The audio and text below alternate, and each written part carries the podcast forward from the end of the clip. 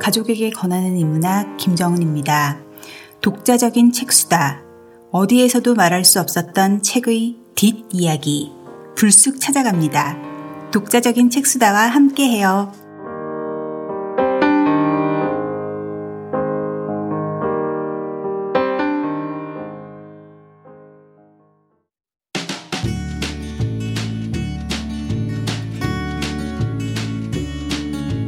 책 그리고 독자적인 여러분이 함께하는 깊고 넓은 북토크 저자와 함께하는 독자적인 책수다 지금 시작합니다.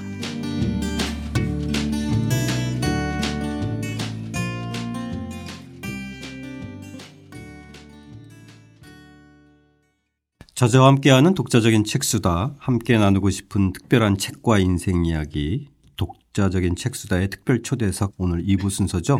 김정은 유영선 부부의 가족에게 권하는 인문학 두 번째 시간입니다. 세상의 모든 엄마와 아빠들에게 청취자 여러분과 함께 시작하겠습니다. 저는 책 만든 사람 김학원입니다.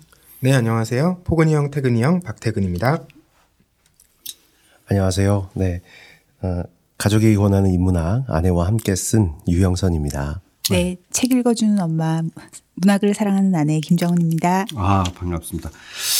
저희 지난주에 한 시간 정도 대화를 나눴는데 엄청 친해진 것 같아요.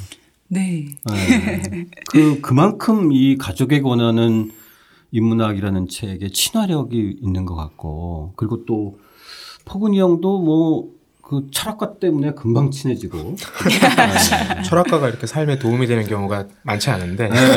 드뭅니다. 정말 전국의 청취자 여러분들 중에서 철학가 나오신 분들은 오늘 정말 저희하고 따뜻한 우정을 네, 또 나누실 수 있을 것 같고요.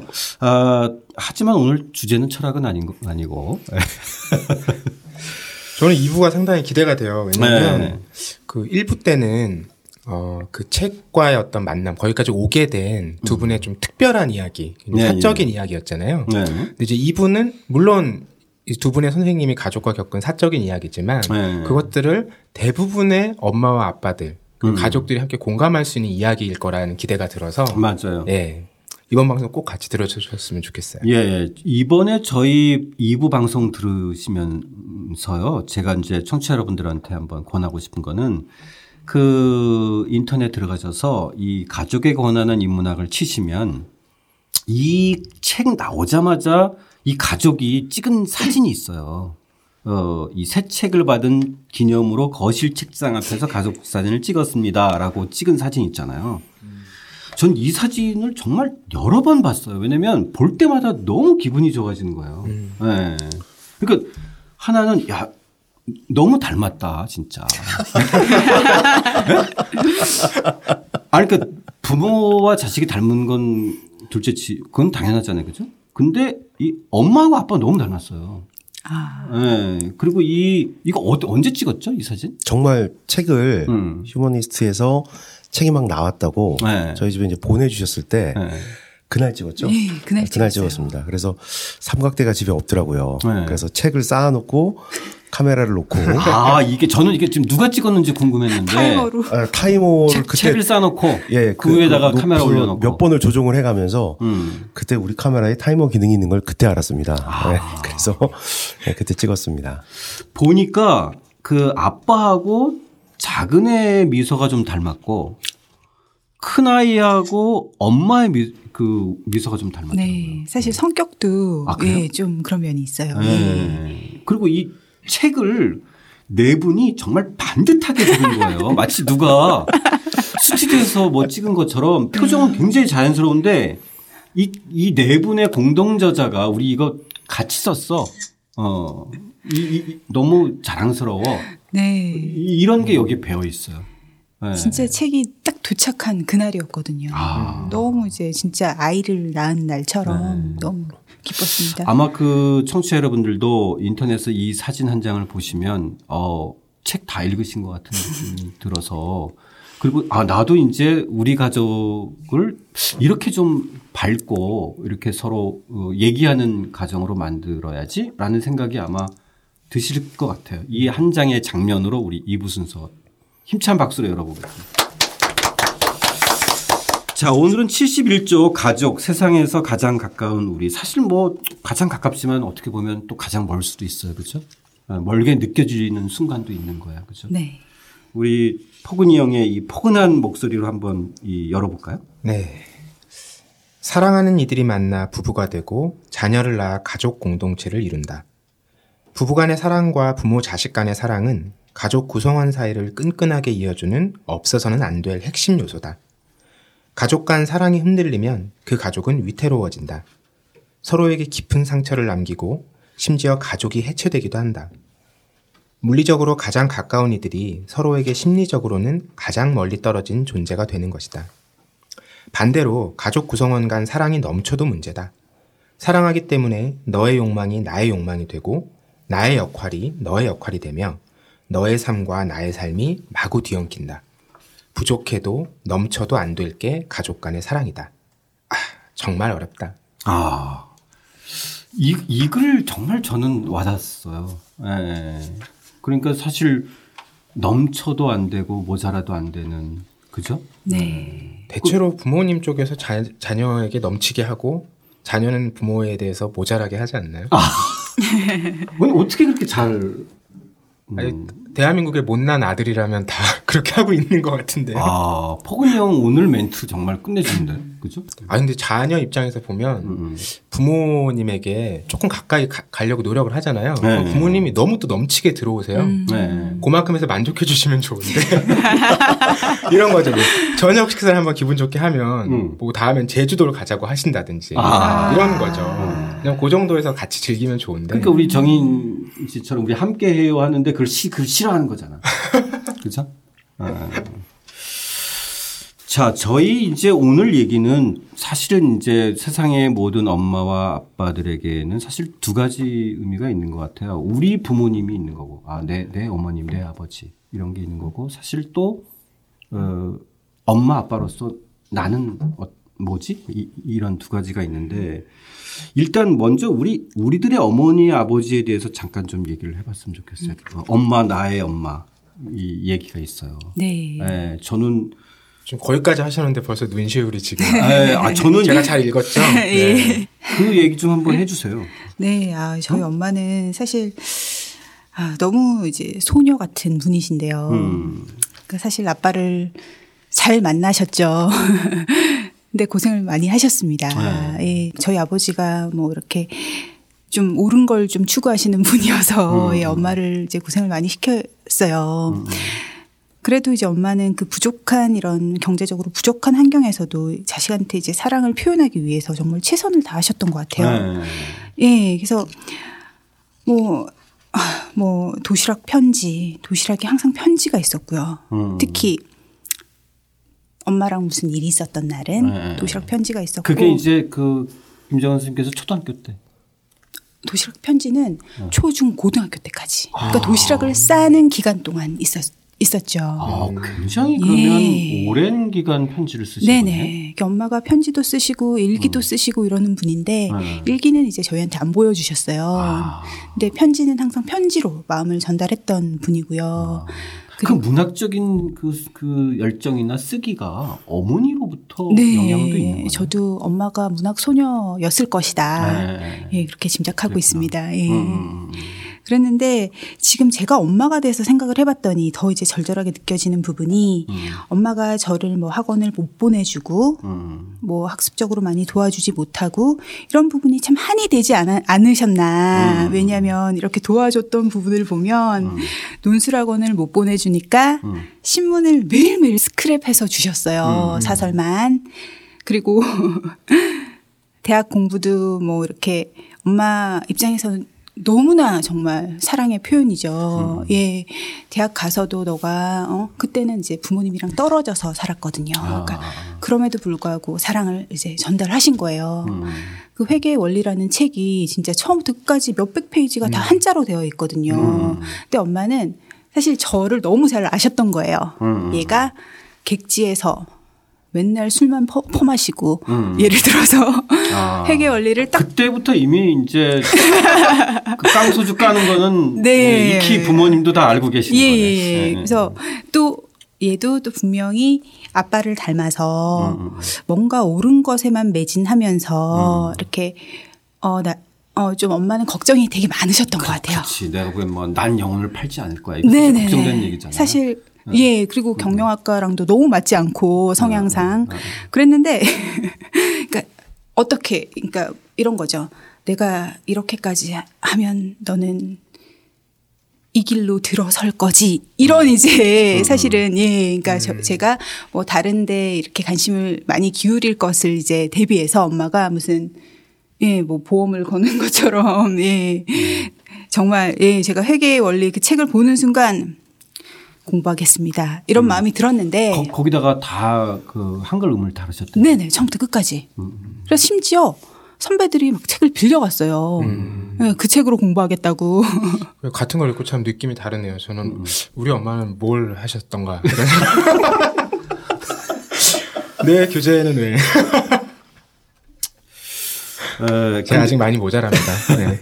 아 근데 저는 그 지금 엄마 우리들 그러니까 우리들하고 이 어머니 모습하고 결정적으로 다른 게 네네네. 이게 요즘 이제 저희 세대 때들은 그러니까 아이들한테 에그 이렇게, 좀 뒤에서 응원하고 뭔가를 격려하기보다 지금 네네네. 어머님처럼 음. 도시락 편지나 예예. 남 모르게 이렇게 음을 달아주거나 네네네. 신문 스크랩을 예, 해주거나 네네. 결국은 이제 본인이 이제 판단하고 본인이 해결하는 거잖아요. 네네네. 근데 요즘은 그거를 끌고 management. 하잖아요. 음. 아, 자- 예. 그러니까 그 김정은 선생님 표현에 보면은 아이의 앞에 서는 게 아니라 뒤에 서야 한다. 라는 네네네. 표현이었는데 우리 부모님은 그런 역할을 배우지도 않았는데도 네네네. 그걸 하신 게 저는 참 놀라워요. 예, 사실 그거를 저희 엄마한테 제가 배운 것 같아요. 음. 아, 엄마라면 그래야 된다. 음. 예. 음, 뒤에서. 응원하고 어, 뭔가 도움이 필요한 것들을 숨어서 이렇게. 예, 뒤에서 해주는. 예, 예. 음. 우리 이제 유영선 선생님 어머니는 뭐 도시락 편지 같은 거 안 쓰셨어요? 어, 저희 어머니는 도시락 편지를 써주신 적은 없고요. 저희 1부 때 이렇게 회초리를 들었다고 하지 그러니까, 않았습니까? 그러니까 내가 보기에는 아빠 같은 어머니였나? 어, 어머니가 좀 이제 많이 좀 강하게 키우셨어요. 아. 스파르타식 교육을 시키셔서 정손이기도 하고. 그래서 유치원 때부터 중학교 1학년 때까지 종아리를 거의 매주 맞았는데 음. 지금도 그때가 기억이 납니다. 이제 주- 하도 맞으니까 이제는 어, 매출을 맞아도 사실 입 한 번을 아- 뭐 아프다 소리도 안 하고 이제 그렇게 살았는데 중학교 1학년 때 어머니가 회초리를 마지막 드셨을 때 그 대목이 기억이 나는데 아, 회초리를 예. 드신 마지막. 예, 그 마지막 회초리를 들으셨다고 또 기억이 나요. 그때가 음. 순간이 기억이 나는데 그때 제가 어머니한테 잘못됐다 그랬어요. 뭔지는 모르겠어요. 하여튼 맞을 짓을 했겠죠. 근데 어머니가 그날 그 얘기를 하셨어요. 내가 너를 유치원 때부터 종아리를 댔는데 어, 한 번도 네가 잘못됐다 소리를 한 적이 없다. 음, 저도 참 독한 놈이죠. 이게 내리 6년의 종아리를 맞고 갔는데도 근데 중학생이 되더니 잘못됐다 소리를 하는 거 보니까 음. 이제 내가 너 종아리 안 때려도 되겠다. 음. 네, 그랬던 것 같고 그- 그날 이후로 종아리를 안 맞았던 것 같고 그래서 음. 그 생각을 지금도 합니다. 진작 좀 어머니한테 잘못됐다 소리를 할 걸. 포근이 형은 어땠어요? 어머님에 대한 기억 그러면? 저희 어머님도 엄하게 키우신 편이에요. 아, 아, 네, 그래서 뭐 예의 범절이라든지 음. 뭐 이런 걸 굉장히 강조하셨고, 음. 네, 아니 그 포근이 형 보면 되게 예의 바르, 바르고 그렇죠? 예, 예, 예. 네, 뭐 그렇습니다.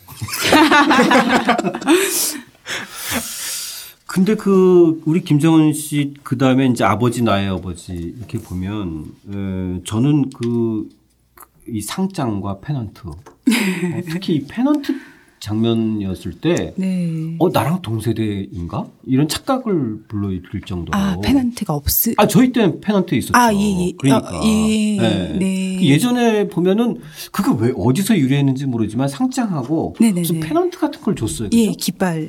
예. 예. 예. 저희 세대부터 없어졌나 봐요. 아, 그래요? 네, 저희 때는 이제 상장만 받던 세대. 아. 있었나요? 저도 페넌트는 잘 모르겠습니다. 혹시 못 받으신 거 아닌가요? 아니, 내가 보기엔 그런 것 같은데 누가 받은 거 못 봤어요? 페넌트는 잘 모르겠습니다. 예. 음. 네. 그럼 두 분이 참 어떻게 연, 연령은 어떻게 되세요? 네, 두살 저는 차이. 두살 네, 어립니다. 두살 차이. 예, 7, 6년. 어. 예. 그러니까 그, 그 아버지의 그, 그 장면, 그죠? 네네네. 그, 그런 거 떠올리면 참 그 시대의 아버지였던 것 같아요. 그죠? 그러니까 이제 대놓고 자랑은 못하고, 네네. 그죠? 대놓고 칭찬은 못하더라도. 이 상장을 제가 상장을 이렇게 보관하고 계시다는 걸 알게 된게 음. 불과 정말 얼마 안 됐거든요. 아, 예. 그렇구나. 정말 깜짝 놀랐어요. 음. 네. 아버지가 진짜 명절이었는데 갑자기 무슨 보따리를 꺼내시는 거예요. 애들 앞에서. 음. 저는 너무 당황했고 아이들한테 이런 거 보여주고 싶지 않은데 생각하면서 얼른 걸 쌌어요. 음. 싸서 도로 이제 원래 있었던 자리에 갖다 놓고 갖다 놨더니 아빠가 너 왜 그러냐? 난 정말 어, 손녀들한테 보여주고 싶었다. 네가 얼마나 잘난 딸이었는지. 그래서 저는 근데 그 순간 정말 너무 씁쓸했던 거예요. 아 지금은 참 못난 딸이지. 네. 네, 그 근데 저는 이 3장에서 참 그 결정적으로 아, 반전이면서도 아, 그렇구나라고 공감했던 게 이 82쪽하고 83쪽에 이 위임. 어떻게 보면 이제 부모가 이루지 못한 것에 대한 어떤 대물림. 네, 그죠? 네네, 어떻게 보면 사실상 그 이해는 하더라도 사실상 큰 틀에서 보면 이 대물림은 사실 나쁜 거죠. 끊어야 되는 거죠. 네네네. 그죠? 네네. 네. 그 대목 한번 좀 우리 에, 읽고 넘어갔으면 좋겠어요. 네. 네. 가난하지만 가족의 사랑이 각별했던 나의 원가정. 새벽에 일하러 나가시면서도 따뜻한 밥상과 마음을 담은 편지 한 장 남기는 여유를 잃지 않았던 엄마. 저렇게 많은 집 중에 우리 집 하나가 없네. 버스 차창 밖으로 보이는 아파트 단지를 보며 무의식 중에 내뱉은 엄마의 한마디 한탄은 내 가슴에 얼른 어른이 돼서 집 한 채 사드려야지 하는 생각을 남겼다. 힘든 하루 일과를 마치고 한밤중에 들어오면서도 딸이 좋아하는 과자 한 봉지를 잊지 않은 아버지께서 뉴스나 신문을 보시며 이놈의 세상 언제쯤 바뀌려나 하고 내뱉은 한마디 분노는 내 가슴에 훌륭한 사람이 돼서 세상을 바꿔야지 하는 결심을 남겼다. 네. 사실 이런 그- 그 긍정적인 역할을 하면서도 또 한편으로는 그것이 갖는 어떤 부담, 네. 그죠? 어, 난 이렇게 꼭 살아야지. 네네네. 이, 이, 이런 어떤 부분들이 또 있어요. 그렇죠. 그래서 사실 학창 시절에 정말 우정을 느끼고 뭔가 새로운 모험을 해보고 이런 많은 좋은 기회들을 놓쳤어요. 네네네. 놓쳤고 그야말로 교과서만 달달 외우는 그런 학생이었거든요. 음. 사실 너무 문학 소녀였음에도 불구하고 두꺼운 작품에는 내가 그걸 읽는, 읽는다면 내가 이번 달에는 페넌트를 못 받을 수도 있겠다라고 음. 계산을 하면서까지 성적에 매달리고 음.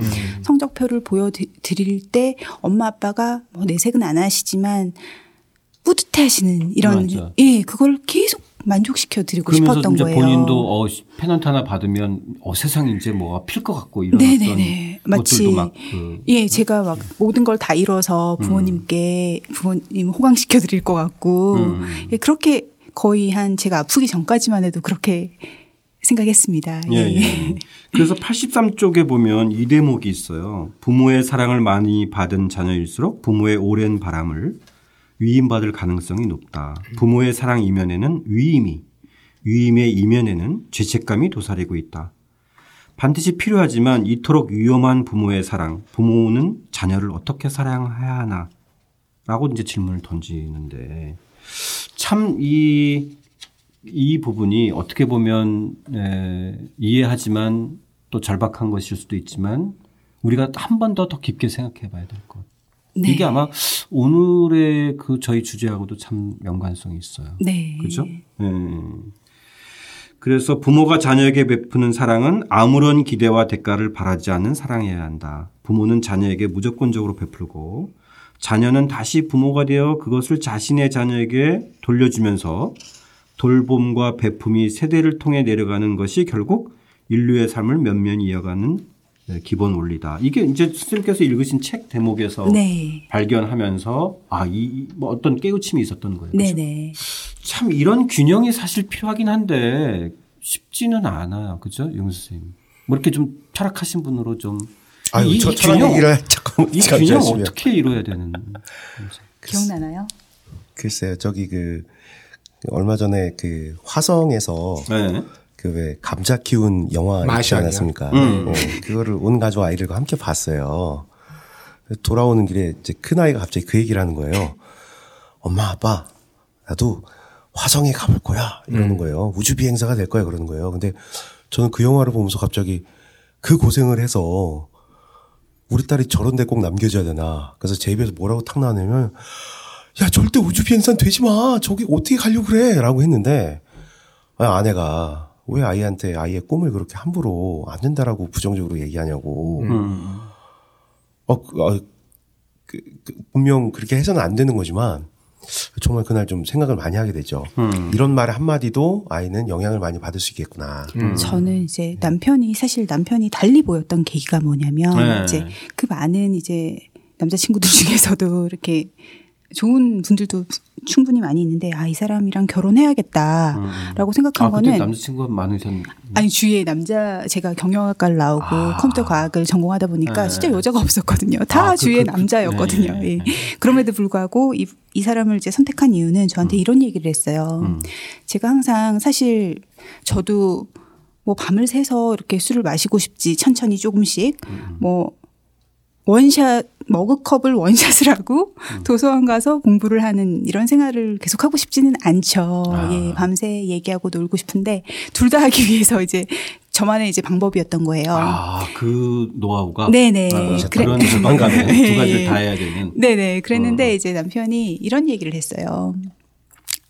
너가 왜 그렇게 하는지 알겠다. 어, 너가 너 고향에 계신 너한테 기대를 언제나 하시는 부모님을 생각해서 그렇게 하는 것 같은데, 어, 나는 너의 부모님 마음을 알 것 같다. 음, 음. 너의 부모님이 진정으로 원하는 것은 너가 행복해 하는 것이다. 라고 음. 얘기를 했었어요. 음, 음. 그래서 저는 그때 좀 약간 한 대 맞은 듯한 느낌이 들었거든요. 음. 내가 행복한 것을 부모님이 원하실 텐데 분명히. 근데 나는 왜 나를 이렇게 착취하면서 사는 것일까? 음. 한번 그 그때가 첫 계기였던 것 같습니다. 아. 위임에 대해서 생각하게 된첫 아. 계기였습니다. 그 결정적인 역할을 해주셨네. 그러니까 사실상 보면 어떻게 가족이라는 것도 하나의 그런 공동체인데 그렇죠? 네. 그러니까 개인과 공동체 간의 조화나 균형이 사실은 말은 쉽지만 가족이기 때문에 더 힘든 거잖아요. 네네. 음, 그 유영 선생님은 본인이 이제 그러면서도 정말 자기가 하고 싶은 거를 했는데 아이들하고는 좀 어떠세요? 두 따님하고는. 어, 하고 싶은 거 정말 하도록 했으면 좋겠고 음. 그리고 그 어떤 영향을 안 주기 위해서 음, 음, 음. 여기 그 가족 쪽에다가 이제 수민이에게 편지를 네, 예, 예. 그 얘기를 써줬는데 그 얘기를 뭐 지금 하는 게 좋을 것 아, 같아요. 예, 하세요. 예, 편하게. 예. 그래서 큰 아이가 의사 선생님이 되겠다 그러더라고요. 음. 의사 선생님이 되겠다 그리고 의사가 되겠다는 이유를 보니까 이제 큰 아이는 이제 엄마가 그때 이제 몸이 안 좋으니까 몸- 아이들도 알잖아요. 엄마가 이제 직장을 그만둘 만큼 몸이 안 좋았는데 그래서 뭐 아이들 둘이 막 경쟁을 하는 거죠. 큰 아이는 내가 의사가 되어서 엄마를 고쳐주겠다. 음. 작은 아이는 뭐 책을 동화를 들었으니까 자기가 산에 가서 산삼을 캐다가 엄마를 주겠다. 뭐 이런 얘기를 하는 거죠. 대단한 근데 이제 아내랑 그걸 가지고 좀 얘기를 해봤어요. 음. 큰 아이가 과연 그 작은 아이도 작은 아이지만 이제 큰 아이가 정말 의사가 되겠다는 어떤 눈빛이 보이는데 우리가 엄마를 생각하고 엄마의 병을 고쳐주겠다는 그 의사 선생님이 되겠다는 마음은 참 좋은 거지만 음. 과연 아이의 방향, 인생의 방향을 정하는데 부모 때문에 방향을 정했다라는 것이 저게 맞는 것일까를 고민을 했었습니다. 그러면서 이 편지를 써줬거든요. 그래서 음, 시간은 많고, 시간은 많고, 음. 얼마든지 너의 꿈은 바뀔 수 있고, 근데 그때 중요한 건, 어, 엄마를 도와주겠다? 라는 것보다는 정말로 네가 이 일을 하면서 살 때 행복하겠다를 찾았으면 좋겠다는 내용으로 이런 편지 이 책에다가 예. 남겨놨던 그것 같습니다. 뒷부분만 한번 읽어 주실래요? 의사란 직업은 숭고한 직업이야. 예. 의사란 직업은 숭고한 직업이야. 아픈 사람을 낫게 하는 건 훌륭한 일이지. 반면 정말 어려운 직업이기도 해. 공부도 많이 해야 하고 경험도 많이 쌓아야 하지. 이렇게 숭고하면서도 어려운 직업이 수민이의 꿈이 되기 위해서 가장 중요한 첫 번째 조건이 바로 그 꿈이 내가 진정 원하는 것이어야 한다는 거야. 어떤 꿈을 꾸어도 아빠는 좋아. 수민이가 어떤 꿈을 꾸어도 그 꿈을 인정하고 지지할 거야. 자신에 대해 고민하는 성찰의 기간을 충분히 갖는 건 꿈꾸는 것만큼 멋진 일이야. 내가 정말 원하는 것이어야 한다는 걸 잊지 마. 너를 들여다보는 시간을 많이 갖길 바랄게. 참 이게 말은 쉽지만 쉽지 않은 거예요. 그죠? 보통 뭐, 어, 보통 같으면 엄마가 저렇게 힘들고 뭐 마- 아프고 그때 굉장히 네네네. 아프셔서 이제 그죠? 예, 그걸 지켜보면서 어, 나 의사 될 거야. 그러면 되게 다 좋아. 사실 제가 어릴 때 항상 그런 다짐을 했었거든요. 음. 엄마가 힘들게 일하시는 모습을 보면서 음. 내가 빨리 커야지 그런 그렇지, 생각을 그렇지. 하고 그, 그 네. 아이의 모습을 보면서 또 다른 네. 그죠? 옛날에 제 모습이 그 보이는. 거예요. 아 그건 아니다. 음. 남편한테 어떻게 좀 무슨 철학자 얘기를 나한테 한 것처럼 애들한테도 음. 좀 얘기를 본질에 대해서 좀 얘기를 해달라 제가 요청을 했어요. 아, 예. 그렇구나. 그러니까 이런 얘기를 듣다 보면 음. 아, 부모라는 일은 너무 어려운 일 같아요. 왜냐하면 그왜 이제- 자꾸 그또 포기하려고 그러는 거야? 아니 그런 게? 아니라 영향을 어떤 식으로든 미치게 되잖아요. 음. 이 같은 가족 구성원으로서 그리고 어른으로서. 네, 네. 근데 지금 이제 이런 상황들 얘기를 들어보면 어떤 면에서는 영향을 끼치지 않으려고 노력하는데 네.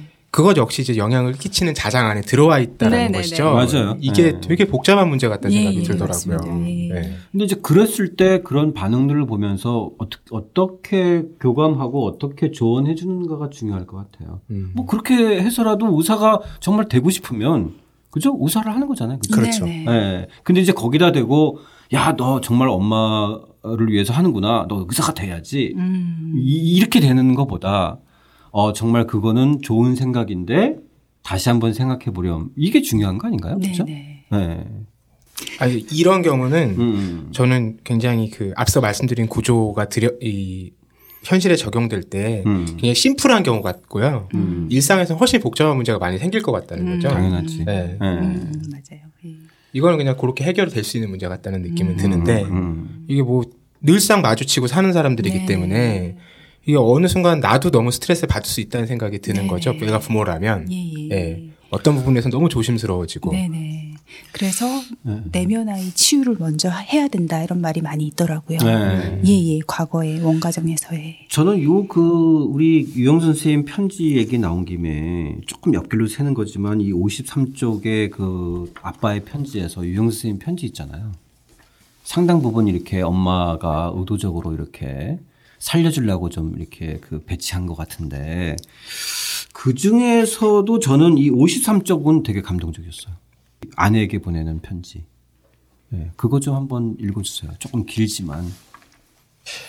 퇴사 후 힘들어하는 아내에게 당신을 처음 봤을 때가 생각나네. 좋아하는 일이 있으면 열정을 다해 돌진하던 당신이 참 멋있었어. 결혼을 하고 두 아이를 낳아 기르면서 일이라면 야근도 출장도 가리지 않고 늘 최선을 다했잖아.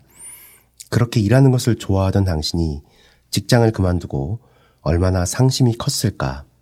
더구나 아픈 몸으로 쉴 틈 없이 집안일과 육아를 도맡아 하고 있으니 얼마나 힘들까. 노자는 도덕경에서 탁한 것을 고요히 하여 점점 맑아지게 할 수 있는 이는 누구겠습니까? 라고 질문하셨어. 사람마다 해석은 다르겠지만 난 이 말을 내 안에 밝음이 보이지 않을 때 기다려라. 어둠을 바라보면서 시간이 지남을 기다려라. 그러면 언젠가 어둠 속에서 밝음을 보게 될 것이야. 라고 해석하고 싶어. 바로 지금 인생에서 가장 어두운 시기를 보내고 있는 당신에게 이 말이 도움이 되었으면 좋겠어. 옛날에 아프리카 코끼리가 강을 건너다가 그만 강물에서 한쪽 눈을 빠뜨리고 말았대. 눈이 툭 하고 떨어진 코끼리는 얼마나 당황했는지 강물 속에 어딘가에 있을 자기 눈을 찾느라 버둥댔지. 코끼리가 눈을 찾느라 버둥대면 될수록 강물은 오히려 진흙탕물이 되는 거야. 진흙탕물 속에서 잃어버린 눈을 찾기란 더욱 어려운 일이 됐지. 주변 동물들이 코끼리에게 외쳤어. 가만히 좀 있어봐. 코끼리야 진정해, 진정하라고. 결국 코끼리는 동물들이 시키는 대로 멈춰서서 엉망진창이 된 강물을 바라보기만 했어. 시간이 지나면서 진흙은 가라앉고 다시 맑아진 강물 속에서 코끼리는 반짝이고 있는 눈을 찾게 되었대. 아프리카 코끼리처럼 누구라도 소중한 무엇을 잃어버리면 그걸 다시 찾느라 허둥지둥 하겠지. 하지만 진흙 탕물이 된 마음을 고요하게 가라앉히고 자기 자신의 내면으로 들어가 질문을 던져봐야 돼. 나는 어떤 사람인가? 나는 어떨 때 능력을 발휘했으며 어떨 때 능력을 발휘하지 못했나? 무엇을 좋아하며 또 무엇을 싫어하나? 왜 우주는 나를 태어나게 했을까? 끊임없이 묻고 또 물어야 돼. 수백 번, 수천만 번 물어봐야 해. 내가 누구인지 스스로에게 묻고 답을 얻어가는 과정은 금은보화를 얻는 것보다 귀한 일일 거야. 아프리카 코끼리의 이야기는 노자의 도덕경과 통하는 면이 있어. 고든 나무는 목수의 눈에 띄어 먼저 베이지만 구불구불해서 아무짝에도 쓸모없어 보이는 나무는 산 속에서 가장 오래 살아남는 것처럼 말이야. 능력이 먼저 발휘되었다고 기뻐만 할 일도 아니고 능력이 아직 발휘되지 못했다고 슬퍼만 할 일도 아닌 거지. 나 자신을 기다려주고 또 지켜봐 줘야 해. 나는 무얼 해야 하나를 묻기 이전에 내가 누구인가를 먼저 물어보길. 기다리며 질문하는 힘을 놓지 않길 바라. 나도 당신 옆에서 그렇게 해볼게. 사실 오늘 이야기하는 것도 맞닿아 있는 것 같아요. 그러니까 지켜본다는 거, 그죠? 이렇게 응원하면서 애정을 가지고 지켜본다는 거. 사실 그게 제일 큰 힘인데요, 그죠? 거리두기도 할 수 있고 스스로 답을 찾아 나가도록 도와주는 건데 사실은 가장 소중한 거고 가장 그 원하는 건데 우리가 이걸 놓치는 거예요, 그죠? 일상에서. 그렇죠. 음. 나도 당신 옆에서 그렇게 해볼게. 요 이런 문구는 어디서 나왔어요? 저도 놀랍습니다. 제가 이런 글을 썼다는 게. 그러니까 이렇게 시- 일상에서는 좀 이런가요? 사실 음. 남편이 이제 그 자기 생각은 생각이 말로 나오는 게 쉬운 더 편한 사람이라서 음. 제가 이 얘기를 할 때 사실은 제가 녹음을 했어요. 아 진짜요? 예, 왜냐면 쓰려면 직장에서 이렇게 블로그에 쓰는 시간에 이런 글이 나오기는 좀 어렵기 때문에 음, 제가 음. 이 사람의 이 좋은 말들을 내가 음. 어떻게 좀 보관하고 싶은데 그냥 아. 지나가고 없으니까 제가 얘기할 때 녹음을 했어요. 아. 그걸 제가 타이핑을 쳤습니다. 아 그래서 이렇게 그 근데 이- 근데 말을 평상시 이런 식으로 해요? 도덕경에 네, 진짜. 예, 무슨 이게 책에 무슨 어, 도덕경에 나오는 구절이죠. 음. 네, 그걸 다 외우고 있더라고요. 그게 제가 너무 신기해서 그걸 어떻게 다 외우냐. 아? 여기서 외운다는 게요. 네. 뭐 한자를 외운다는 게 아니고요. 그러니까 어, 실제로 도덕경에 이런 얘기가 있던데 네. 라고 하면서 이렇게 얘기를 하거든요. 근데 아니 그 일상의 철학자이시네. 네네. 그죠? 그래서 너무 이, 쉽게- 이거를 정말 일상에서 이렇게 말씀하신 걸 녹음을 해서 이렇게 그대로 옮긴 거라면 네. 그건 이건 일상의 철학자잖아요. 가끔씩 제가 남편 얘기를 녹음할 때가 있거든요. 아, 허락 네. 없이. 네네 이렇게 음. 녹음을 해놓고 음, 음. 이렇게 목소리도 상당히 이제 좋은 편이고 맞아요. 그리고 음. 그- 그래서 상당히 좀 뭔가 이렇게 우울할 때 제가 한번 듣고요. 음. 그리고 제 이제 아까 그 꼬마 책갈피 말고 네. 저첫 번째 시간에 꼬마 책갈피 말고 또 제가 그림책 여행가라는 동아리를 만들었거든요. 음. 그 동아리 가서 또 얘기를 합니다. 같은 고민을 하는 엄마들한테 노자는 이런 얘기를 했대. 그러면서 이제 얘기를 하면 엄마들이 상당히 이렇게 아 그렇게 좋은 말을 해줘서 참 고맙다고 예 그런 피드백을 하더라고요. 네. 네. 그 굉장히 큰 그 장점이자 매력이에요. 네네네. 요즘에. 예, 예. 네. 잘못 얘기하면 음. 재수 없어 보이기도 합니다. 아 근데 이제 이게 보면은 잘난 척한다 이런 게 아니잖아요. 네네 그런 게 절대 아니죠. 음. 예. 그 저희들 오늘 그 이 엄마 우리 부모님 얘기 또 저희 부모 얘기 그리고 사실 또 보면 아내와 남편 얘기 이런 거에 사실 공통점은 결국은 지켜보는 어떤 애정 우- 우정인데 저는 이제 이 책 보면서 115쪽에 사실 이것하고도 가족하고도 연관되는 이 우정 지속의 법칙 예, 이게 사실은 부모와 자녀 사이에도 부부와 부부 사이에도 친한 친구 사이에도 다 적용되는 말일 것 같아요. 네. 예.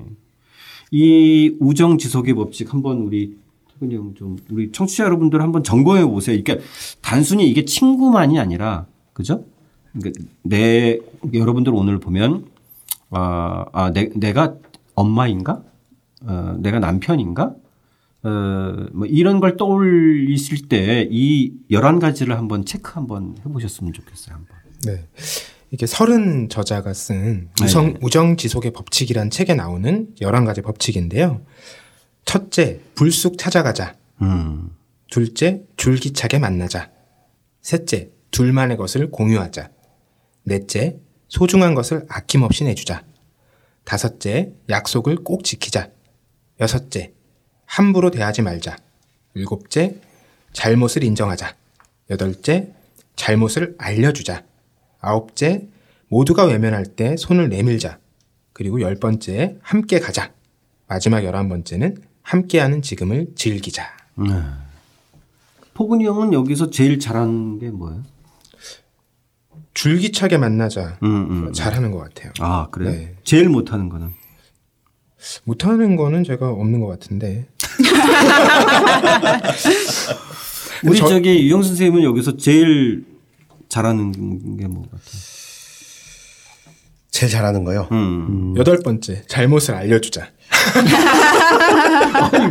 자기 얘기를 있어. 아닙니까? 아, 지금을 즐기자는 참 잘하는 것 같습니다. 네. 아 함께 제일 못하는 거는 제일 못하는 게 잘못 인정하고 음. 잘못 알려주고 이런 거 참 어렵은 것 같습니다. 맞아 예. 쉽진 않아요. 우리 저기 김정은 선생님은 네, 저는 지금 변한 모습이 음. 함께하는 지금을 즐기자 라는 음. 걸 제일 잘하고 있는 것 같고요. 음. 아직 조금 아, 용기가 부족한지 음. 불쑥 찾아가자가 가장 어려운 것 같습니다. 아, 예. 불쑥 찾아가자. 네. 사실 이거는 뭐 불쑥 찾아가는 것일 수도 있고 요즘 따지면 불쑥 편지 한 장을 내민다든지 아니면 정말 불쑥 이렇게 한번 어쨌든 먼저 이렇게 다가가는 거잖아요. 그죠? 예기치 않게 다가가는 건데. 자, 여기서 오늘 우리 세상의 모든 엄마들에게 그리고 아빠들에게 사실 2부 순서 하면서 저희 뭐 딱 한 가지만 부탁드렸어요. 우리 두 분께 에, 어쨌든 이제 이런 많은 음, 위기의 상황에서 고민을 하고 책을 통해서 서로 얘기하고 이러면서 부모님과도 대화를 하신 거고 그죠? 네네. 예. 그리고 아이들하고도 그런 과정을 거친 거고 그리고 두 분도 그런 과정을 거치면서 뭔가 좀 전기를 마련하셨는데 그 전기를 마련하신 분들이 에, 동세대를 살아가는 세상의 모든 엄마들에게 아빠들에게 편지 한 장 좀 써주십사 어려운 부탁을 드렸는데 에, 저도 지금 아직 못 읽어봤는데 에, 우리 김정은 선생님께서 먼저 한번 에, 한번 읽어주실까요? 네, 제가 불쑥 찾아가겠습니다.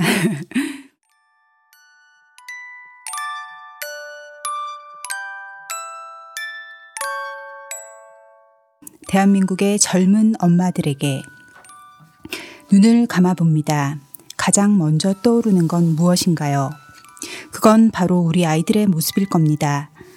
직장에서 일을 하면서도 시시때때로 아이들을 떠올리잖아요. 우린 엄마니까요. 사무실 책상 위에는 환하게 웃고 있는 아이 사진이 있습니다. 아이와 떨어져 있지만 보이지 않는 끈이 우리 사이를 이어주고 있다고 느낍니다. 아이와 함께하는 주말에는 모든 것을 아이에게 맞춥니다. 아이가 좋아하는 곳에 가고 아이가 좋아하는 음식을 먹습니다. 우린 엄마니까요. 아이들은 이런 엄마의 마음을 알까요? 저는 아이들이 제 마음을 알고 있다고 믿었습니다. 그러나 7살 큰아이가 외쳤습니다. 엄마 바꾸고 싶어. 좋은 엄마로 바꿀래! 아이의 이 한마디는 저에게 여러 가지 질문거리를 던져주었습니다. 제가 좋은 엄마가 될 수 있을까요? 좋은 엄마란 과연 어떤 엄마일까요? 이건 벌써 5년 전 이야기인데요. 하지만 그날의 충격은 아직도 생생합니다. 어떻게든 아이와의 관계를 좋게 만들고 싶었어요. 저는 도서관에 갔습니다. 그때 제 손을 잡아준 이가 있었습니다. 저와 같은 고민을 가진 엄마였어요. 그리고 비슷한 엄마들을 여러 명 더 알게 되었습니다. 우리는 좋은 엄마가 되기 위해 함께 고군분투했습니다. 그러면서 서서히 알게 되었습니다. 아이가 7살이 되도록 몰랐던 그 사실을 말이에요. 아이가 진정으로 원했던 건 엄마가 사주는 장난감이나 놀이공원에 가는 것이 아니었어요. 학습지를 푸는 것이나 피아노 치는 법을 배우는 것도 아니었지요. 그저 엄마와 함께 하면서 엄마의 사랑을 온몸으로 느끼는 것이었습니다.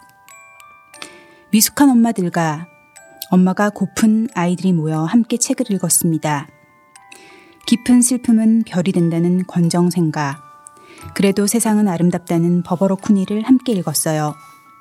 세상에서 가장 대담하고 신나고 뻔뻔스럽고 재미있는 루알드 달과 뒤죽박죽 별장에 무척 힘이 센 꼬마 이야기 아스트리드 린드그렌을 함께 읽었어요.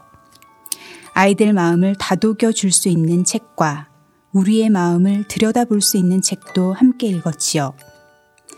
도서관에서 열리는 인문학 광자도 함께 듣고 책을 통해 깊어진 서로를 보며 흐뭇해하기도 했지요. 함께하는 시간이 쌓여가면서 미숙했던 엄마들은 점점 좋은 엄마들로 바뀌어 갔습니다. 우리는 알게 되었습니다. 엄마가 바뀌면 아이들도 바뀐다는 사실을요. 그리고 아빠도 바뀔 수 있다는 것을요. 물론 하루아침에 바뀐 것은 아닙니다. 천천히 바뀌어가는 그 과정에서 엄마의 마음속에 웅크리고 있었던 상처받은 내면 아이가 치유되는 신비로운 경험을 하게 되었어요. 비로소 우리의 아이들과 소통하게 되었고 인생의 고비 한가운데에 서서 어깨가 무거운 남편의 짐도 함께 들어줄 수 있는 마음의 여유도 생겼답니다. 엄마들의 함께 읽기의 힘이 얼마나 센지요. 직장에서는 일에 치여서 가정에서는 아이가 내 마음을 몰라줘서 남편과 소통이 안 돼서 힘든 대한민국의 모든 젊은 엄마들에게 말을 걸어봅니다. 우리 함께 읽어요. 가족에게 권하는 인문학 저자 김정원 드림 이렇게 쓰셨는데 청취자 여러분들 어떻게 에, 들으셨는지 모르겠는데요. 음, 사실 그 함께 읽어요라는 말은 그 있는 그대로 한번 좀 어, 다가가 주는 거잖아요. 그죠? 예. 그렇게 해서 책이 매개가 돼서 또 다른 좀 음, 직접적으로 부딪히는 것들이 아닌 솔직한 얘기들을 한번 서로 해보는 건데 그 점에서 책이 매개가 됐다는 것이 아마 굉장히 저는 책 만든 사람으로서는 정말 반갑고 고마운 일이에요. 그죠? 그렇죠. 그러니까 이 책의 구성에 대해서 크게 설명을 안 드렸었는데 네. 이제 열 가지 주제마다 뭐 가족이면 가족, 형제면 형제, 그 상황 상황에 맞는 책들이 이제 두세 권씩 이야기를 엮어가면서 풀어내잖아요. 네. 그게 이제 어떤 주제에 맞춰서 추천 도서를 고르는 이런 방식의 과정이 아니라 네. 실제로 그걸 고민하는 과정에서 찾아냈던 책, 내가 그 책을 딛고 일어섰던 이야기 이런 것들이 이제 연결되면서 이야기가 풀어지기 때문에 이게 굉장히 자연스럽게 읽히는 책인 거잖아요. 네. 네. 그 보면은 이제 이 책 나오고 나서 그 선생님 두분 선생님 인터뷰 하신 거 제가 쭉 보니까 그런 질문들을 많이 던진 것 같아요. 그러면 이제 책 어떤 책을 읽어야 돼요? 근데 사실 어떤 책이냐보다 더 중요한 거는 그렇게 본인들이 이렇게 좀 스스로 이렇게 선택하는 어떤 그런 그 책들, 그죠? 예, 꼭뭐 이렇게 이, 이 책이야 이거라기보다 그러면서 정말 그걸 가지고 얘기할 수 있는 어떤 것이면 사실 뭐든지 좋은 거 아닌가요? 그죠? 네. 예, 뭐 사진집일 수도 있고, 그죠? 뭐 그림책일 수도 있고. 그렇죠. 이제 가족과 이제 얘기의 그 중심에 책이 있었다는 거지. 네. 꼭 책만 읽고 가족 간의 대화가 없었다면 예. 예, 가족의 관계가 좋아지는 이런 일은 좀 네, 저도 지난 시간에 뭐 이 책 읽으면서 제가 좀 달라졌다는 얘기 했을 때 우리 포근이 형이 상당히 비웃었는데 제가 달라진 것 중에 하나가 이거였어요. 저희 이제 아내는 이제 저보다 책을 많이 읽고 같이 세미나도 하고 이러는데 늘 이제 저녁에 가서 같이 막걸리 한 잔 먹으면 저희 아내는 꼭 책 얘기가 안 빠져요. 예. 근데 저는 이제 직업적으로 책을 만드니까 그러니까 어떤 생각도 있냐 막 얘기하다 보면 아 또 책 얘기야. 이- 이런 이런 게 하나 있고 그다음에 아또 이게 이- 이런 게 있었는데 어, 사실 이 책을 읽고 좀 달라졌어요. 어, 조금 아 내가 직업적으로 책을 만드는 이유가 어, 정말 책이 좋아 좋고 책이 우리 삶을 스스로 변화시킬 수 있다고 책을 만들어 놓- 놓고 나서 정작 가장 가까운 우리 아내가 책 얘기를 하는데 어, 또 책 얘기야? 이러고 있는 모습을 이 책을 읽으면서 다시 예, 그 거울처럼 보이더라고요. 네. 그러고 나서는 책 얘기할 때 이제 들어주고 같이 얘기하고 어, 어, 어, 그랬어? 어, 어, 굉장히 대단하네. 네. 네. 그, 그렇게 되다 보니까 이제 이제 저희 아내도 뭐 어, 이, 이, 런책 같은 거는 좀 어때? 뭐 이렇게 막 얘기도 해보고 이러더라고요. 네네. 네. 이 책이 또 하나의 가족을 구했군요. 구한 정도는 아니고 네, 저희가 그렇게 그 정도 절망에? 빠진 아, 네. 그 그건 아니고요. 네. 하지만 그게 일상의 작은 변화지만 네. 네, 저한테 되게 그러니까 에, 아내의 눈빛이 달라지더라고요. 아, 그럼요. 네, 그런 그런 거. 예, 예. 물론 이제 물어봐야 되겠어, 진짜. 예, 제가 달라진 거를 느꼈는지는 좀 다시 물어봐야 되겠지만. 자, 그런 변화들을 청취자 여러분들께서 한번 이렇게 이 방송 들으시고 나서 좀 이렇게 예, 혹시 또 이제 이 방송 들으시고 나서 이제 불쑥 이제 남편이 아내에게 남 아내가 남편한테 책 얘기했을 때 그, 그, 그, 아, 뜬금없이 이게 웬일이지? 이- 이러지 마시고. 그런, 그런 분이 계시면 반드시 이 방송을 먼저 듣고. 어, 그 상대방한테 들려주고 나서 그 다음에 책 얘기를 하시면 분명히 달라질 것 같아요. 자, 그러면 이번에는 우리 그 유영 선생님 어, 편지를 어, 굉장히 잘 쓰셨던 음, 그, 그 유영 선생님이기 때문에 좀 기대가 되는데. 아, 꼭이제 편지 읽기 전에요. 네. 방금 했던 주제 꼭 이 얘기 하고 싶은데요. 아, 예, 예, 예. 어, 음, 그러니까 아내와 남편 간에 이제 서로 아무리 한 이불을 덮고 자지만 다른 세계관을 가지고 있잖아요. 그리고 서로의 세계관이 참 이렇게 이해되기도 하고 이해되지 않기도 하는데 예, 중요한 건 어느 부부나 자기 아이들이 읽는 책은 관심을 갖게 되어 있습니다. 맞아요. 네. 그래서 저에게는 너무나 놀라웠던 게 어, 아이들의 책을 보고 있으면 또 그리고 아이들의 책을 저보다도 당연히 아내가 거의 함께 생활을 하기 때문에 아이들이 이런 책을 읽고 이런 반응을 보이고 내가 이 아이들의 책을 가- 옆에서 보다 보니 이런 놀라운 이야기들이 있다라고 보여주고 또 아이들이 그 책을 들고 와서 저한테 읽어달라고 해서 그 책을 봤을 때 세상에 아이들한테 보여주는 책만큼 아름다운 게 없구나. 그리고 어 제가 그래도 책을 참 좋아하는 사람이었고, 근데 제가 좋아하는 책은 주로 이제 어른들이 읽는 책의 세계이지만 철학책들. 예, 아이들의 책을 보고 있으면 그 어떤 철학책보다도 그 어떤 인문 고전보다도 아, 진정한 삶이 드러나 있고 우리가 어떻게 살아야 되는가 이야기가 대답이 써 있었고 네. 그래서 그 가장 빨리 이 가족과 이야기를 돌입하는 방법은 역시 아이들의 책을 특히 아빠가 좀 읽을 때 에, 아, 빠르게 문제가 좀 빨리 예, 풀리지 않을까 싶습니다. 정말 추천드립니다. 네. 그러니까 어 진짜 그 말씀하시는 거 보면 하나하나 탁탁 와닿는. 그 조금 전에 해주신 말씀은 거의 아침마당에서 이제 문제를 해결해주는 듯한 해결책이었어요. 아 진짜 그 내가 보기에는 유영 선생님은 아침마당에 나가면 내가 보기에는 대한민국의 아빠들이 바뀔 것 같아요. 그리고 그 여기에 엄마들의 응원과 박수가 여러와 같이 나올 것 같아. 네. 저희 그죠? 동네에서 제가 네. 하는 그 책 모임에서 음. 남편을 좀 초빙하라는 이런 제의가. 들어오고 있습니다. 그러니까 엄마는 바뀌는데 아빠가 안 바뀌는 사례가 더 많잖아요. 이유는 그죠? 남편을 좀 바꾸고 싶어서. 그러니까. 예, 예. 아니 뭐 아침마당에 혹시 연락 이 방송 듣고 연락 오면 나가실 거죠? 예, 제가 편지 읽겠습니다. 어 이제 재치까지 예 예.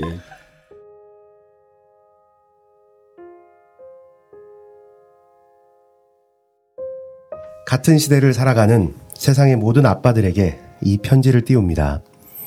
대한민국 모든 아빠들의 고민은 결국 어떻게 하면 세상 풍파에 우리 가족이 흔들리지 않고 올곧게 중심을 지켜나가며 행복하게 살아갈 수 있는가라고 생각합니다. 저희 부부는 가족에게 권하는 인문학 책을 쓰면서 세상 풍파의 중심을 지켜가며 행복하게 살아갈 수 있는 저희들의 경험을 담아보고 싶었습니다. 약 5년 전이었습니다. 아내는 프로그래머로 일하다가 직업병을 얻어 직장을 그만두었던 상태였습니다. 그리고 저는 회사 파업에 동참하였습니다. 인수합병을 앞둔 사측에게 전 직원의 고용 안정을 요구하며 파업을 했습니다. 파업이 실패하면 언제든 회사에서 잘릴 수 있는 상황이었습니다. 처음 한두 달은 파업도 할만했습니다. 144일이나 파업이 지속될 줄은 아무도 몰랐습니다. 허무했습니다. 참담했습니다. 40인생 살아오면서 그래도 남들 못지않게 열심히 살면서 많지는 않아도 여러모로 이루며 살아왔다고 생각했는데 이러다가는 직장도 가족도 모든 게 한순간 허물어질 것 같았습니다. 벼랑 끝에 몰린 마음이었습니다. 가장으로서 아빠로서 제 자신이 무능하고 한심해 보였습니다. 열심히 살아보려고 달려왔지만 삶의 방향이 잘못되었다는 것을 깨달았습니다. 부끄러웠습니다. 그리고 이 위기를 가족과 책을 함께 읽으면서 극복한 이야기로 책을 펴냈습니다. 세상 풍파에 흔들리는 아빠들에게 저의 경험을 이야기해 드리고 싶습니다. 본인부터 변화를 시작해 보십시오. 스스로 진정 변화한다면 그 모습을 지켜보는 가족들은 분명 따라올 것입니다. 우선 자신이 삶의 위기에 빠져 있음을 인정하십시오. 지난 세월 나의 삶의 방향이 잘못되었음을 인정하고 받아들이십시오. 저는 이 부분이 가장 어려웠습니다. 잘못되어만 가는 현실을 받아들이기 어려웠습니다. 나아갈 방향을 찾지 못하는 지금의 상황을 솔직하게 가족에게 이야기하고 도움을 청해 보십시오.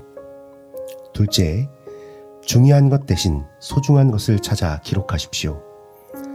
세상이 중요하다고 정해진 길을 허겁지겁 따라 살아왔다면 이제는 세상이 나에게 요구하는 중요한 가치들로부터 벗어나 진정 나에게 소중한 것을 찾아 기록해 보십시오.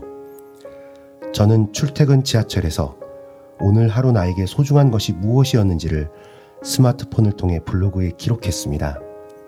한 단어 한 줄이라도 기록하려고 매일 노력하는 사이 그동안 미처 알아채지 못했던 소중한 것들이 하나 둘 나타나 텅 빈 줄로만 알았던 제 삶을 채워주기 시작했습니다. 세 번째, 공부를 시작하십시오. 나는 누구인가 라는 질문을 스스로 던지십시오. 이 질문은 수십 번, 수백 번 되풀이한다고 끝나지 않습니다. 내 삶이 다해 흙으로 돌아가는 순간까지 수백만 번, 수천만 번 반복할 질문입니다. 평생에 걸쳐 진행할 나만의 프로젝트입니다. 나는 누구인가 라는 질문을 던져서 답을 얻게 될 때마다 기록해 보십시오. 답을 찾지 못하고 헤매셨다면 헤매신 이야기를 기록하십시오. 우리는 모두 흔들리며 살아갈 수밖에 없습니다. 그럼에도 우리는 아빠입니다. 가족과 돈벌이라는 책임과 의무 때문에 아무리 힘들고 억울한 일이 있어도 힘들다, 억울하다, 속 터놓고 이야기 해 본 적도 없이 사는 게 아빠의 삶일 것입니다. 언제 울어보셨는지 기억나시는지요? 웃을 때 웃고 울 때 울며 사는 게 자연스러운 삶인데 그렇게 살지 못하는 게 우리 아빠의 삶입니다. 외롭고 지친 우리 자신을 사랑해 주십시오. 봄날 꽃을 보여주고 좋은 책을 읽혀주는 게 꼭 자녀에게만 해줄 일은 아닐 것입니다. 내 자신에게도 봄날 꽃을 보여주고 좋은 책을 읽혀 주십시오. 자기 자신을 사랑하는 아빠로 변화해 보십시오. 아내도 자녀들도 변화하는 아빠의 길에 동참할 것입니다. 긴 글 읽어주셔서 감사합니다. 아.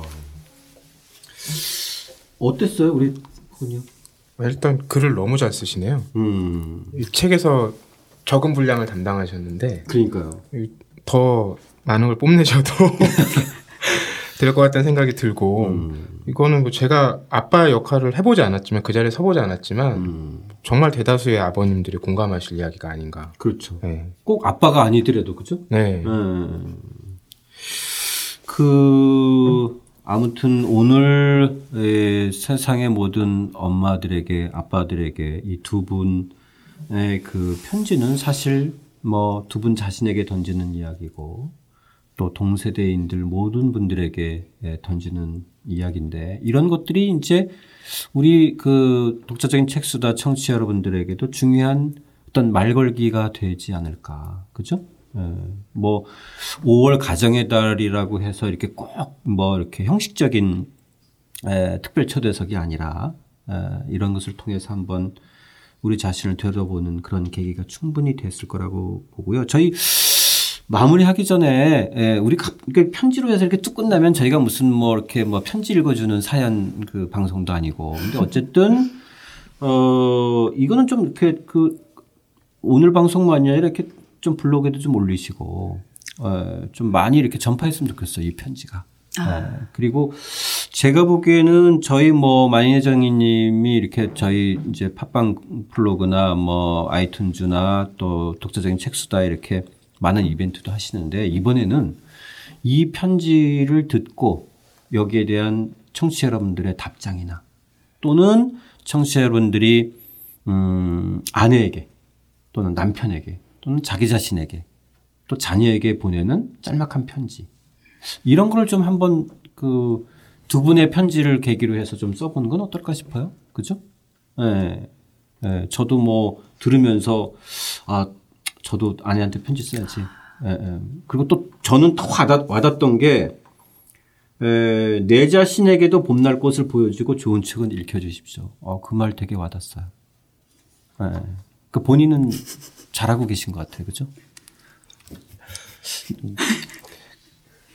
어떻게 보면 음, 어, 40 넘어가는 사춘기를 40이라는 때 한번 더 겪었던 것 같습니다. 예. 예, 그리고 음, 옆에 이렇게 제 사춘기 때는 이제 저희 부모님이 옆에 계셨다면 지금은 제 가족들이 있어서 또 그래서 잘 버티고 또 한 번 또 껍질을 벗고 나온 것 같고 어, 그런 질문을 얼마 전에 한번 받았었어요. 이제 앞으로 꿈이 뭐냐. 그래서 뭐 물론 책에는 뭐 어떤 걸 해보고 싶다, 뭐 이런 거 싶다 얘기를 했는데 사실 제 마음속에 진짜 꿈은 저희 가족이 또 그런 생활을 다시 안 돌아갔으면 좋겠거든요. 음, 음, 가족이 서로 막 분리가 되려고 하고 음, 어, 뭐 이- 일이 막 흔들리고 근데 분명 살다 보면 저희들 저희들 있죠, 당연히. 다시 또 그쵸? 그런 분명히 예, 올 예, 거거든요. 예, 그게 삶이니까 그런데 어, 이런 경험을 또 책으로 한번 적어봤다는 게 음.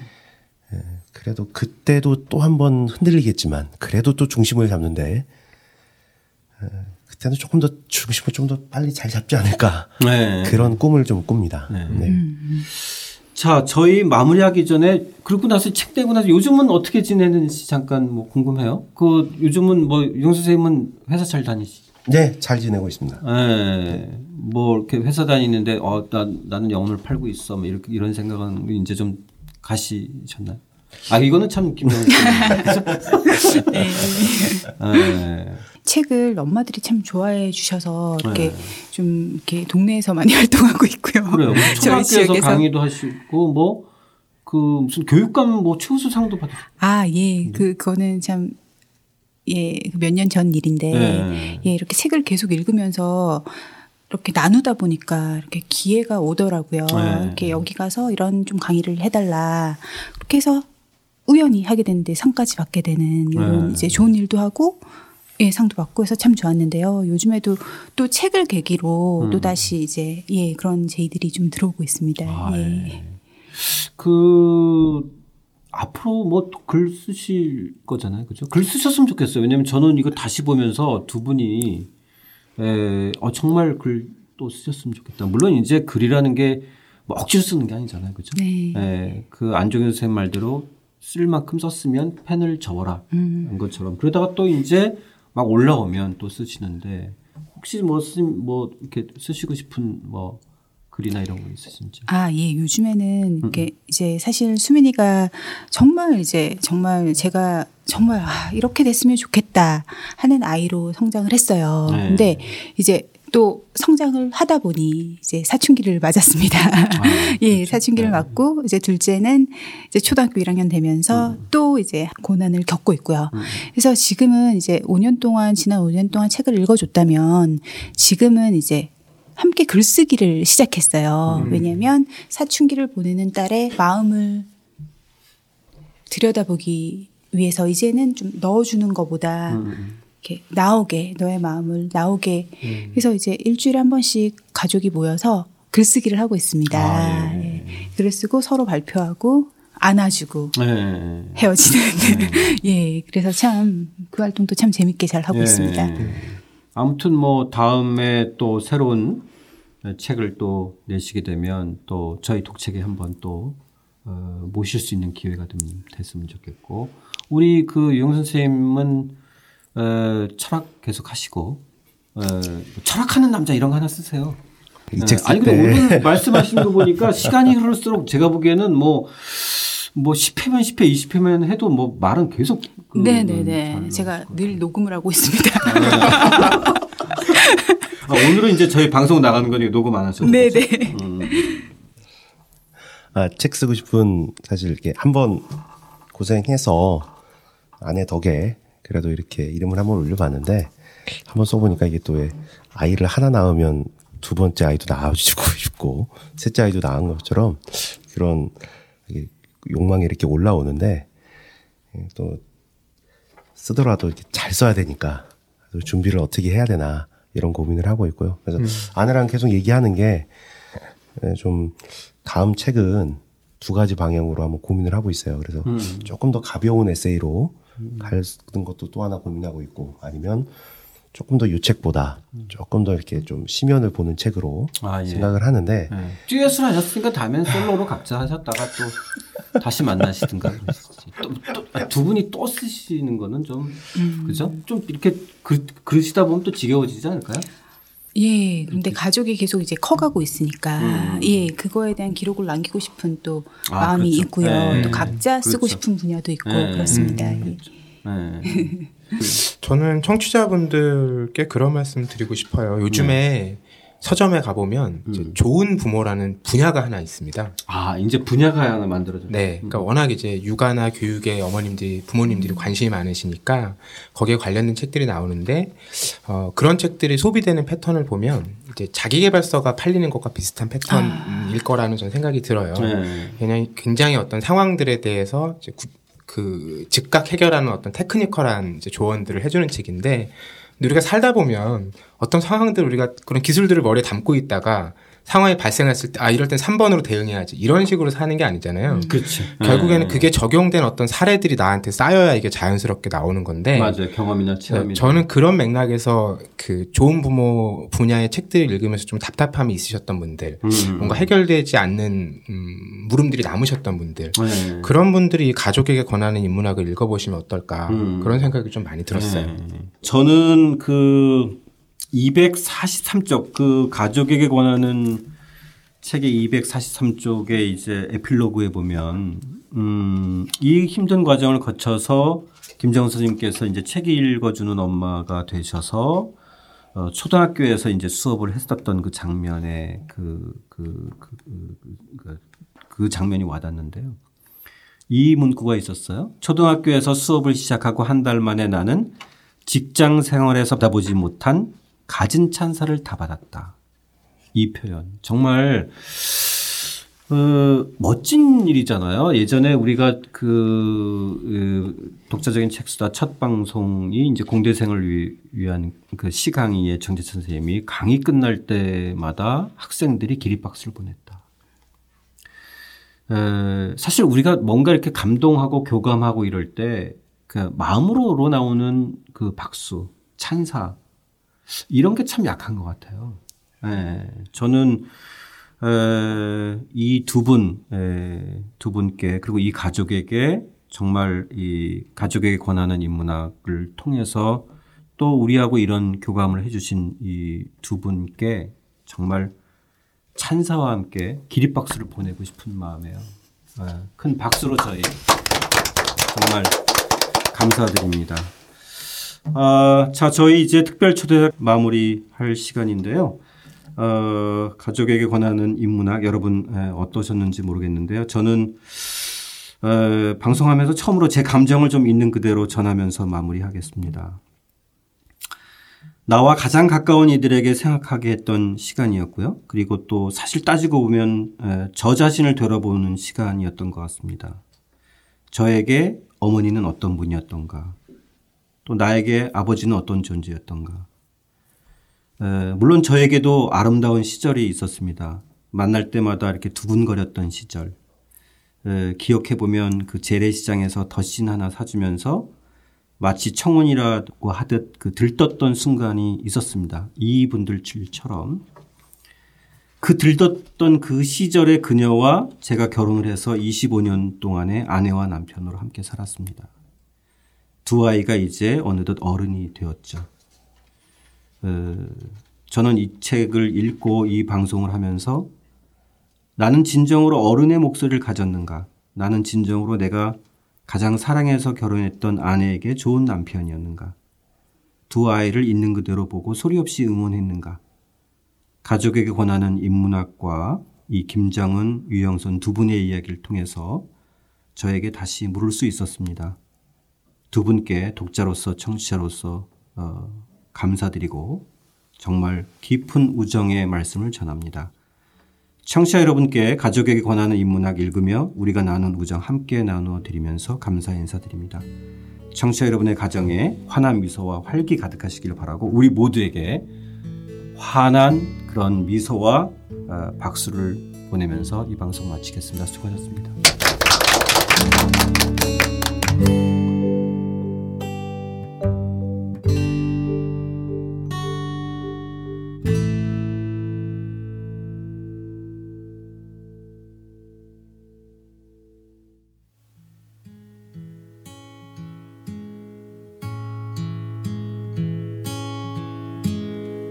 가족에게 권하는 인문학 저자 유형선입니다.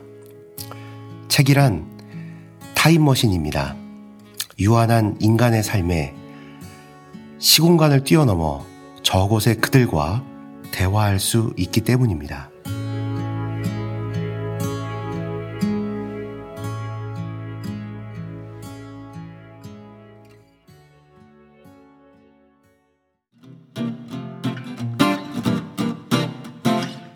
독자적인 책수단은 책 읽는 사람들이 모이는 공간 알라딘 서점과 함께합니다.